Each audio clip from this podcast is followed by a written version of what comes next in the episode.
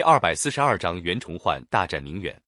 当魏忠贤的阉党把明朝朝政闹得乌烟瘴气的时候，后金大汗努尔哈赤正不断在辽东进攻明军。萨尔浒大战以后，明王朝派了一位老将熊廷弼出关指挥辽东军事。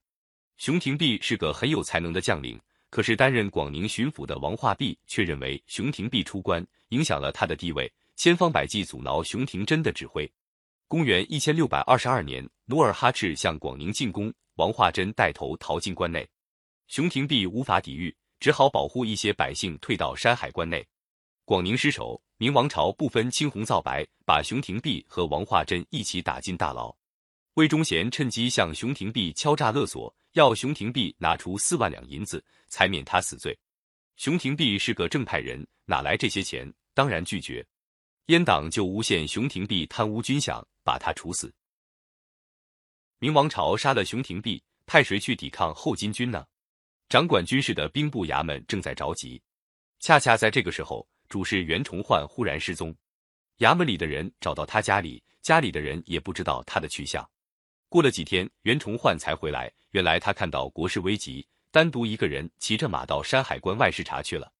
袁崇焕详细研究了关内外的形势，回来向兵部尚书孙承宗报告。并且说，只要给我人马军饷，我能负责守住辽东。一些朝廷大臣正被后金的攻势吓破了胆，听袁崇焕自告奋勇，也都赞成让袁崇焕去试一试。明熹宗批准给他二十万饷银，要他负责督率关外的明军。关外经过几年战争，一片荒凉，遍地都是死亡兵士的尸骨，加上冰天雪地，野兽横行，环境十分艰苦。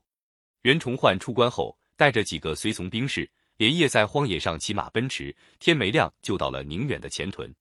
他在那里收容难民，修筑工事。那里的将士对袁崇焕的勇气和毅力，没有一个不钦佩的。袁崇焕在关外经过一番实地考察，决心派兵进驻宁远，在那里修筑防守工事。他把他的主张报告朝廷后，立刻得到孙承宗的支持。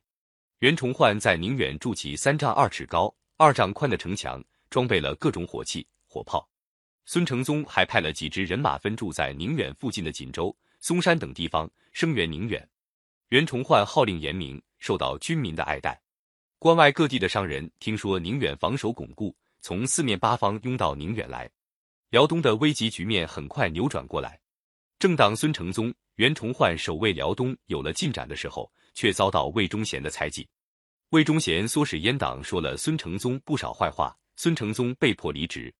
魏忠贤排挤了孙承宗，派了他们的同党高帝指挥辽东军事。高帝是个庸碌无能的家伙，他一到山海关就召集将领开会，说后金军太厉害，关外没法防守，要各路明军全部撤进山海关内。袁崇焕坚决反对撤兵，他说：“我们好容易在关外站稳脚跟，哪能轻易放弃？”高帝硬要袁崇焕放弃宁远。袁崇焕气愤地说：“我的职守是防守宁远，要死也死在那里。”绝不后撤。高帝说不服袁崇焕，只好答应袁崇焕带领一部分明军留在宁远，却下命令要关外其他地区的明军限期撤退到关内。这道命令下的十分突然，各地守军毫无准备，匆匆忙忙的退兵，把储存在关外的十几万担军粮丢得精光。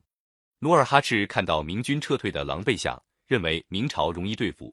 公元一千六百二十六年，他亲自率领十三万大军渡过辽河，进攻宁远。那时候，守在宁远周围几个据点的明军都已经撤走，宁远城只剩下一万多兵士，处境十分孤立。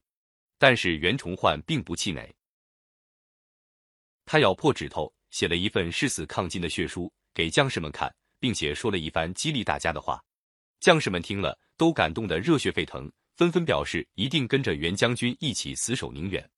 接着，袁崇焕就命令城外百姓全部带了粮食。用具撤进城里，把城外的民房烧掉，叫后金军队来了没有粮食和掩体。他向城里的官员分派了任务，有的管军粮供应，有的清查内奸。他还发信给山海关的明军守将，如果发现宁远逃回关内的官兵，要他们就地处斩。这几道命令一下，宁远的人心都安定下来，大家除了一心一意守城杀敌之外，没有别的念头。过了二十来天，努尔哈赤带领后金军气势汹汹的到了宁远城下。